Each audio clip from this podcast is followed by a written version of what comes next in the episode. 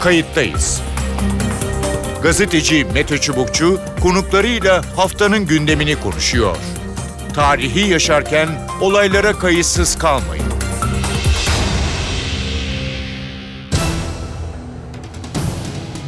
İyi günler bir kayıttayız programıyla daha karşınızdayız. Tarihe ışık tutmak ve olan biteni anlamak için önümüzdeki yarım saat sizlerle birlikte olacağız. Ben Mete Çubukçu, editörümüz Sevan Kazancı. Bugünkü konumuz malum 7 Haziran seçimleri. Türkiye 16 gün sonra sandık başına gidiyor. Geriye sayım başladı bir anlamda. Bir klişedir aslında her seçim önemli. Seçim ülkenin geleceği açısından kritiktir. Ancak bu sıfatlar 7 Haziran için sanki biraz daha fazla anlam kazanıyor, içi dolduruluyor. Cumhurbaşkanı Tayyip Erdoğan sonrası AK Parti ne kadar oy alacak? Cumhuriyet Halk Partisi ekonomiyi temel alan projeleriyle bir patlama yapabilecek mi? MHP %20 oy bandına yaklaşabilecek mi?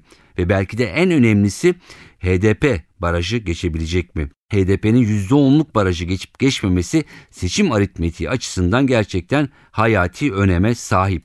Yani HDP'nin barajı geçmesi halinde denklem tamamıyla değişebilir. Bunu söyleyen yorumcular söz konusu. Yani her şey 8 Haziran sabahı belli olacak. Biz şimdi 7 Haziran öncesi genel görünümü, geçmiş seçimlerle benzerlikleri, farklılıkları, partilerin vaatlerini ve seçmenin durumunu iki konuğumuzla ele alacağız.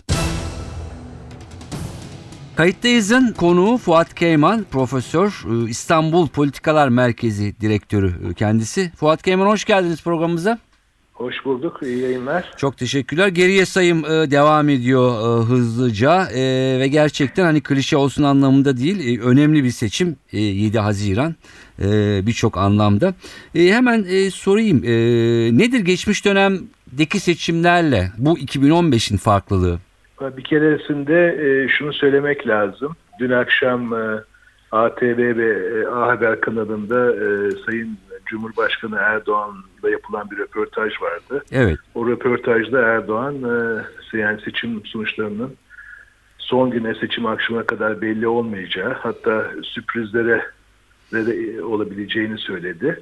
Bu sürpriz ne olabileceği diye bir tahlil ettiğimiz zaman evet. e, şunu görüyoruz ki e, bu sürpriz e, AK Parti'nin çoğunluk hükümetini kurup kurmaması ile ilgili bir sürpriz. Yani HDP'nin barajı aşıp aşmaması ile ilgili değil. AK Parti'nin çoğunluk hükümetini kurup kurmaması ile ilgili bir sürpriz.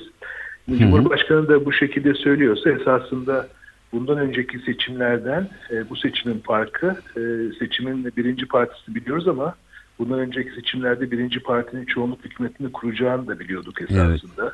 Fakat bugün e, bunu tam olarak net olarak e, bilmiyoruz. Hı hı hı. Böyle bir farkı var. E, ikincisi bundan önceki seçimlerde sisteme Kürt aktörler ancak bağımsız milletvekilleriyle girmişlerdi. Hı hı. Son dönemde yaşanan çözüm süreci, bölgesel işte Arap Baharı ve Ortadoğu'daki bölgesel değişimler ve dinamikler nedeniyle de Kürt aktörler HDP olarak bu seçime parti olarak %10 barajına rağmen girmeyi kararı aldılar. Bu çok yani, önemli ve kritik bir karardı. Evet, daha Türkiye'ye yayılarak.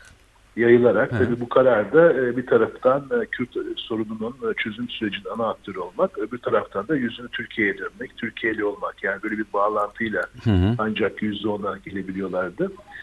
Bunda HDP'nin başarılı olup olmayacağını daha önceki seçimlerde daha erken öğrenebilirdik. Fakat bu seçimde öğrenemedik ve büyük bir ihtimalle seçim gecesine kadar da tam olarak öğrenemeyeceğiz. Hı hı. Yani seçimde barajı aşacak mı aşmayacak mı sorusu devam edecek. tam köprünün üzerinde bir HDP var. Hı hı. Öyle olduğu için de yani bu ikinci fark da sadece HDP'nin bu seçimlere e, baraj varken parti olarak girmesi değil, e, bu girmesi kararının sonucunda e, ne olacağı, kararının başarılı olup olmayacağını hala e, öğrenmemiz. Hı hı. E, üçüncüsü de burada esaslı biraz daha benzerlik var gibi söyleyebiliriz ki e, bu HDP ve AK Parti bu seçimlerin kilit partisiyken hı hı. E, CHP ve MHP e, çok fazla seçim sonuçlarını etkileyen bir e, hareket içinde olmadılar ama oylarını biraz yükseltiyorlar. Evet. Fakat e, dün yine e, CHP Başkanı Kılıçdaroğlu'nun, Sayın Kılıçdaroğlu'nun e, açıklamış olduğu mega kent projesi, CHP'nin e, seçime çok hızlı bir şekilde en sonlarda esasında biraz gecikerek seçimde hızlı bir şekilde ekonomi ağırlıkla girmesi ve bu tür projeleri e, ortaya koyması, Hı hı. CHP e, Başkanı'nın e, Cumhurbaşkanı Erdoğan, Başbakan Davutoğlu ya AK Parti ile bir e, e, tartışmaya hatta onlarla bir diyalog içinde değil de tamamıyla kendi projeleri ve e, ekonomi ağırlıklı, sosyal adalet, güvenlik ağırlıklı bir e, seçim stratejisini geleceğe dönük şekilde konuşarak e, sürdürmesi. Hı hı. Bu da esasında acaba CHP'de taşlar yerden oynadı mı gibi bir soruyu ortaya e, koydu. Bence bu bağlamda da bir üçüncü e, bundan önceki seçimlerden fark olarak e, ortaya koyacağımız unsur var. Peki. Ee, yani şunu söyleyebilir miyiz? Ee, her partinin kendi gündemi var ve o gündem üzerinden e, gidiyor. Ee, yani daha önceki seçimlerde e, özellikle iktidar partisi gündemi belirler ve diğerleri de peşinden deyim yerindeyse e, daha giderlerdi. Şimdi biraz daha herkes bağımsız gidiyor Tabii, diyebilir tabii. miyiz? Yani ilk başta esasında gündemi e, HDP belirledi. Hı hı. E, bu karar çok kritik bir karardı. E, Nevruz günü e, beraberdik senle hatırlarsan. Evet. Yani Hı hı. o gün e, Cumhurbaşkanı'nın e, Ukrayna'dan gelişiyle de gazetecilere sonra da daha e, kamuoyuna açıkladığı çözüm süreci izleme komisyonu e, grubu ya da işte bu konferanslarla ilgili silah bırakma ile ilgili çözüm sürecini dondurma kararı ortaya çıktı. Evet. E, o güne itibaren esasında yani HDP'nin e, bu seçime parti olarak girmesi iki boyutta önem kazandı. Bir barajı geçip geçmeyecek mi? İkincisi bu çözüm süreci ne olacak gibi. Hı hı. Fakat ondan sonra e, CHP de bu hamlesiyle biraz gündemi belirledi.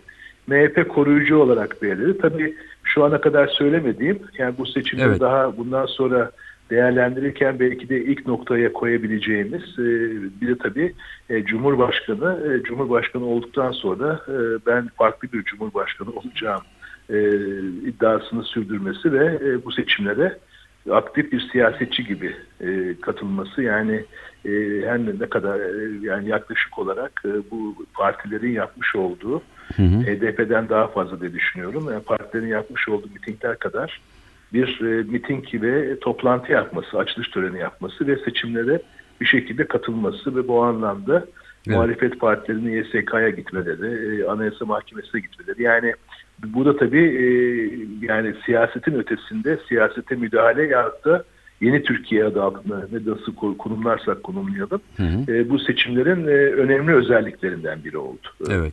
E, o yüzden de yani bu gündemi belirleme noktasında sadece partilerin e, senin sorduğun sorunun içerdiği doğru saptama gibi sadece AK Parti dışında diğer partiler de se- seçim gündemini belirlediler. Bu Hı hı. önemliydi ama e, bence Cumhurbaşkanı'nın e, öyle veya böyle şu nedenle ya bu nedenle doğru ya haksız seçimlere dahili esasında e, en önemli gündem maddelerinden de biri oldu. Evet. Ee, Birçok kamuoyu yoklaması da e, yayınlanıyor. Ee, belki ileride de ele alınması gerekiyor. Son e, yurt dışına baktığımızda özellikle İsrail ve İngiltere seçimlerinde kamuoyu yoklamaları e, gerçekten e, bu kez e, yanıldılar. E, yani Türkiye için örnek teşkil etmez tabii ki. E, ama e, sanki bu sefer de e, bir belirsizlik de var gibi e, görünüyor. Ne dersiniz?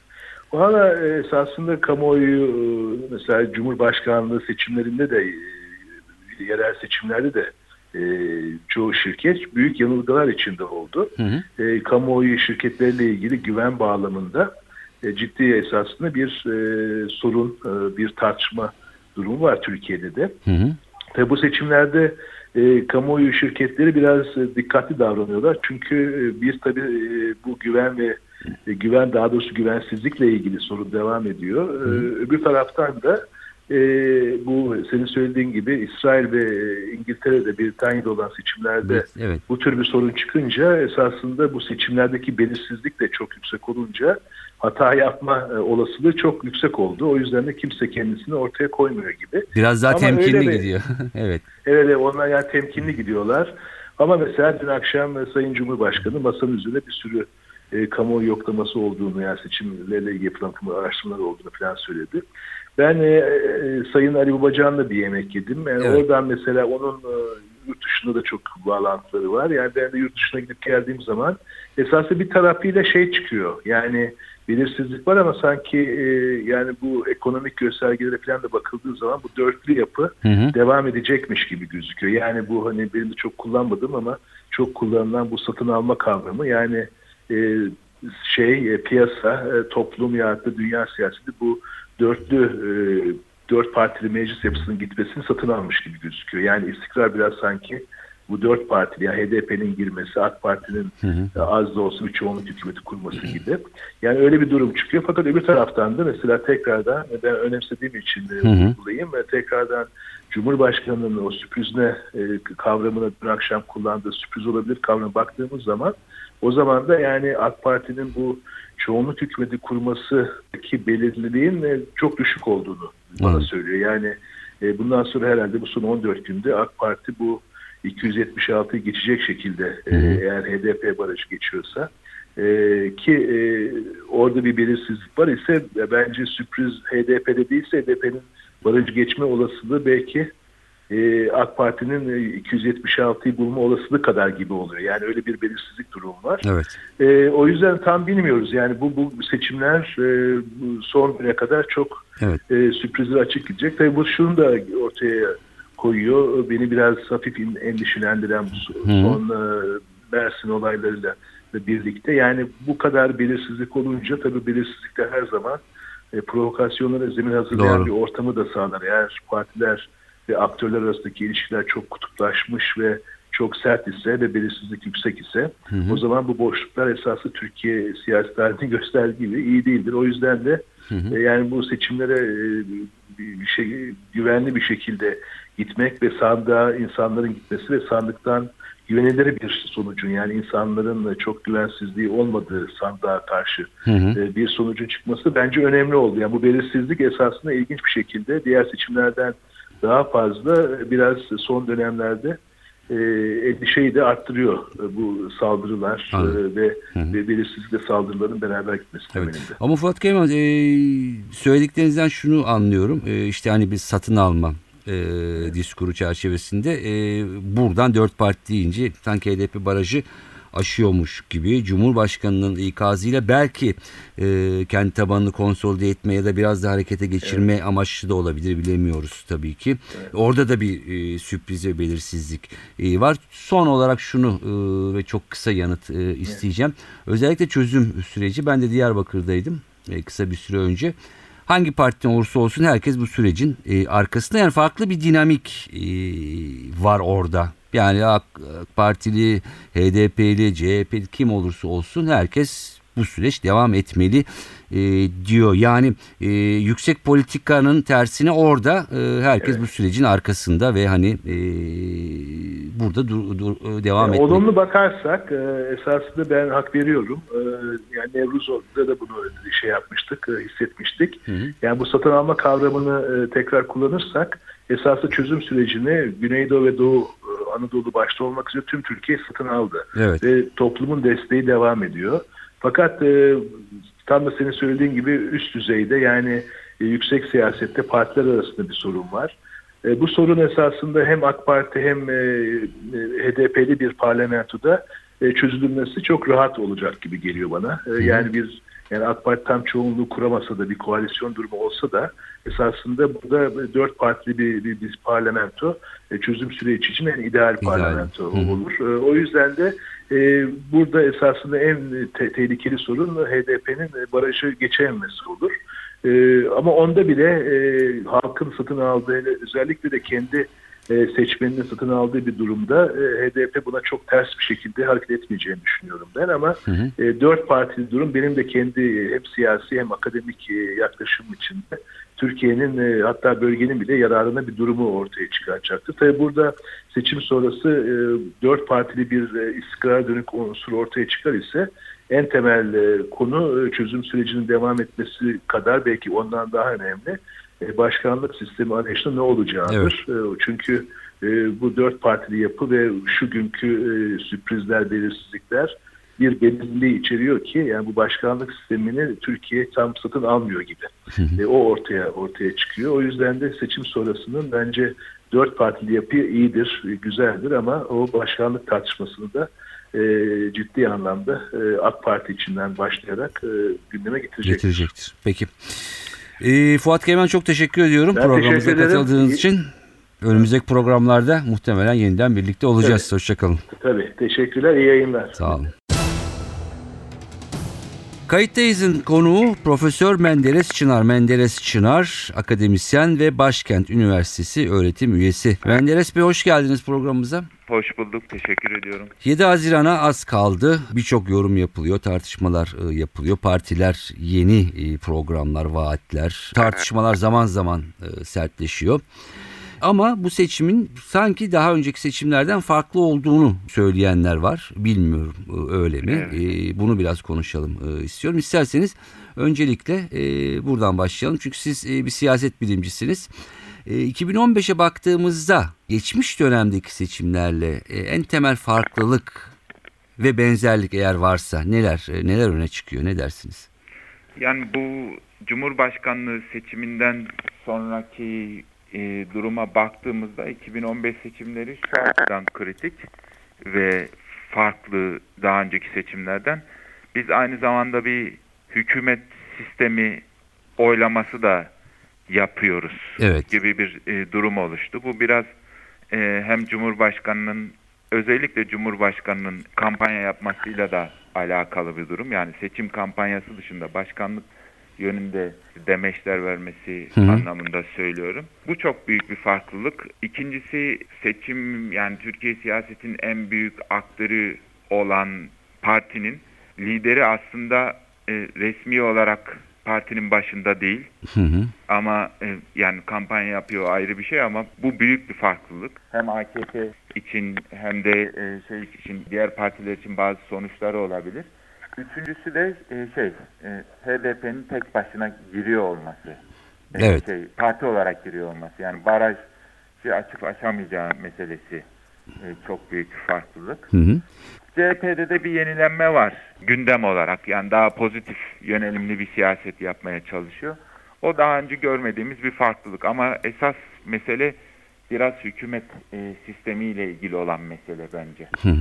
Bunun hala ön planda olduğunu düşünüyor musunuz? Yani sistem değişikliği yani işte adını koyan başkanlık sistemine yönelik bir şey böyle bir algı devam ediyor mu seçmen e, bazında yoksa onlar yine e, partiler üzerinden e, ve doğal bir seçimmiş gibi mi davranıyor? Ne dersiniz? Yani onu çok bilemiyorum. Ben siyasi aktörlerin tabii burada daha çok Erdoğan ve AK Parti aktörleri Hı hı. e, bunların bu doğrultuda bir girişim olduğunu Hı hı. ve işte e, e, mesela HDP'nin ilk çıkışı seni başkan yaptırmayacak. Yani bu, bu anlamda Evet. şey üzerinden dönüyor. Doğru. E, hükümet sistemi üzerinden dönüyor. Biraz e, yani orada gündemi şey Erdoğan belirledi ve ona karşı e, cevap oldu gibi düşünebiliriz. İster istemez öyle bir durum oldu. Hı hı. Ama eğer başkanlık sistemi yani halk nezdinde bir heyecan uyandırıyor mu diye soruyorsanız benim oradaki izlenimim çok uyandırmadı. Hı hı. E, hatta Erdoğan'ın kampanya yapmasının partinin aleyhine bile olabileceği yönünde. Hı hı hı. Peki şimdi burada birincisi söylediğiniz bir başkanlık sistemi e, üzerinden giden bir e, seçim kampanyası bir ayağıyla. Evet. E, diğer ayağında CHP'nin işte yeni kimilerine göre dinamik ve cazip e, bir takım adımlar e, ve üçüncüsü e, HDP'nin barajı aşıp aşmayacağı. Evet. E, bunlar sıralamasında hangisi daha öne geçiyor? Daha hayati olabilir. Yani HDP'nin barajı aşıp aşmaması mı yoksa e, bu başkanlık sistemi tartışmaları mı? Yani ikisi birbiriyle alakalı ama herhalde sandalye dağılımını etkileyeceği için Evet. E, ve HDP'nin mu- muhtemelen tanımını da değiştireceği için e, yani Kürt Partisi, Türkiye Partisi şeyini söylüyorum. E, HDP'nin barajı geçmesi kritik önemde bence. Yani esas Yani en, en başa onu mu koymak gerekiyor? e, HDP ben, ben baraj... olsam onu koyardım. Ya bu seçimi heyecanlı kılan şeylerden birisi HDP'nin barajı geçip geçemeyeceği bence. Yani e, Bütün konfigürasyonu ek- etkileyecek diyorsun. etkileyeceği için AK Parti'nin e, hükümet olup tek başına hükümet kurup kurmama ihtimali de dahil yapılan anketlere göre. Hı hı. O zaman şunu anlıyorum yani e, yapılan e, tırnak sistem değişikliği ya da başkanlığa yönelik bir kampanyayı da aslında HDP'nin barajı geçip geçmeyeceği belirleyecek Tabii. sonucunu. Tabii. Tabii. Öyle olacak. Öyle olacak. Peki ne görüyorsunuz? Yani sonuçla ilgili bir şey Tabii ki yani o zor bir şey zaten.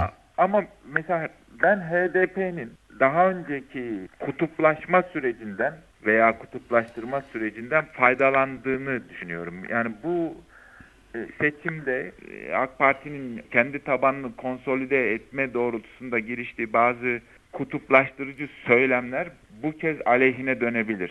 Çünkü karşı kanat da konsolide olmuş oluyor o zaman. Ve orada taktik yaparak sadece HDP'yi barajı geçsin, işte sandalye dağılımı değişsin falan diye e, hesaplamalar yapan seçmenler görüyorum ben etrafımda. Tabii benim etrafım çok Türkiye'yi anlatmıyor ama böyle bir durum olabileceğini zaten olayın kendisi de gösteriyor yani. Yani tepkisellik bazı Evet. seçmenleri farklı e, kanatlara savurabilir mi e, diyorsunuz? Aynen. Aynen öyle söylüyorum ve bu biraz şey e, daha önce izlenen stratejilerin olumsuz bir geri dönüşü. Şimdiye kadar hiç olmamıştı böyle olumsuz bir geri dönüş ama HDP faktörü e, o imkanı yaratıyor e, karşı kanada.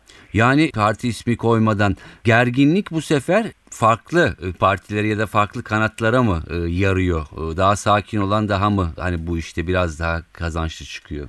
Öyle diyebiliriz evet. Yani partinin kendi tabanını konsolide etmek için yaptığı bazı şeyler karşı şeyi de kanadı da konsolide etti. İşte Bülent Arınç'ın bir çıkışı oldu mesela bizden e, işte nefret eden e, yüzde elli var falan gibi bir şey oldu. Tam olarak ne dediğini hatırlamıyorum ama böyle bir şey söyledi. Yani hiçbir zaman oy vermeyecek büyük bir kitle var falan gibi bir şey söyledi.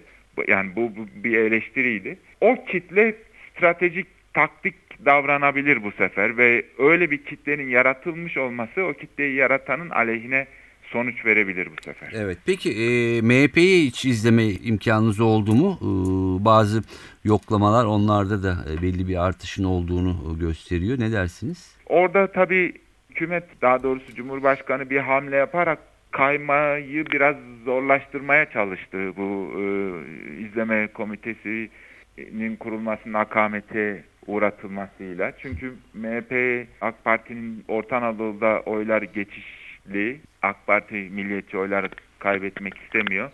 Fakat bu şeyler çok kısa sürede oldu. Yani izleme komitesi kuruluyor hemen ardından. Yani e, AK Parti açısından milliyetçi se- seçmen nezdinde bir güvenilirlik sorununa yol açabilir. Bu dönüşlerin kısa sürede olması. O yüzden e, MHP'ye de bir miktar oy kayabilir. Daha önce AK Parti'ye oy vermiş tabandan. Peki e, son şunu sormak isterim. Bu kısa bir süre e, kaldı. Bu kısa sürede bir takım inişler çıkışlar yani partiler anlamında ya da kaymalar söz konusu e, olur mu? E, hep böyle e, söylenir. İşte son güne kadar beklemek lazım. Bazı seçmen nezdinde bunlar önemlidir diye. Yani tabii olabilir. Orada mesela daha önce 2011 seçimlerinde şimdiki Cumhurbaşkanı o zamanki AK Parti lideri seçime birkaç gün kala kendi teşkilatını, bütün üyelerini çok güçlü bir şekilde mobilize etti. İşte kısa mesaj gönderdi falan falan. Ee, yani böyle veya bir takım politika açıklamalarıyla e, bir e, mobilizasyon olabilir. AK Parti açısından özellikle Hı hı. sandığa gitmeyecek olan kişilerin kritik önemde olduğu anlaşılıyor. Yani HDP'nin barajı geçmesi ve sandalye dağılımı açısından. Hı hı. Böyle çıkışlar olabilir ama bunlar nasıl sonuç vereceğini şu anda Ne kadar etkiler bilinmez diyorsunuz. Peki. Çok şey. Menderes Bey çok teşekkürler Rica programımıza ederim. katıldığınız için. Buradan da e, duyurmak lazım. Menderes Çınar Profesör Başkent Üniversitesi'nden e, yeni de bir kitabı çıktı. Vesayetçi Demokrasi'den Milli Demokrasiye adı altında. Teşekkür ediyoruz programımıza Ben teşekkür katıldığınız ederim. için. Çok sağ olun. Evet görüşler böyle 7 Haziran'a doğru gidiyoruz. Sayaç geriye doğru düşmeye devam ediyor. Kıyasıya alanlarda, televizyonlarda, medyada bir seçim yarışı devam ediyor. Bakalım neler olacak gerçekten 2015 seçimleri hayati Yani klişe olduğu anlamda değil gerçekten hayati çünkü burada başkanlık sistemi, parlamenter sistem, HDP'nin baraj aşıp aşmaması, aştığı takdirde sandalye sayısının nasıl değişeceği ya da değişmeyeceği bütün bunlar ortaya çıkacak. Yarış da kıyasıya sürüyor. Bugünlük bu kadar. Önümüzdeki programlarda yeniden buluşmak üzere. Ben Mete Çubukçu, editörümüz Sevan Kazancı. İyi bir hafta diliyoruz. Kayıttayız'dan hoşçakalın diliyoruz. Kayıttayız. Gazeteci Mete Çubukçu konuklarıyla haftanın gündemini konuşuyor. Tarihi yaşarken olaylara kayıtsız kalmayın.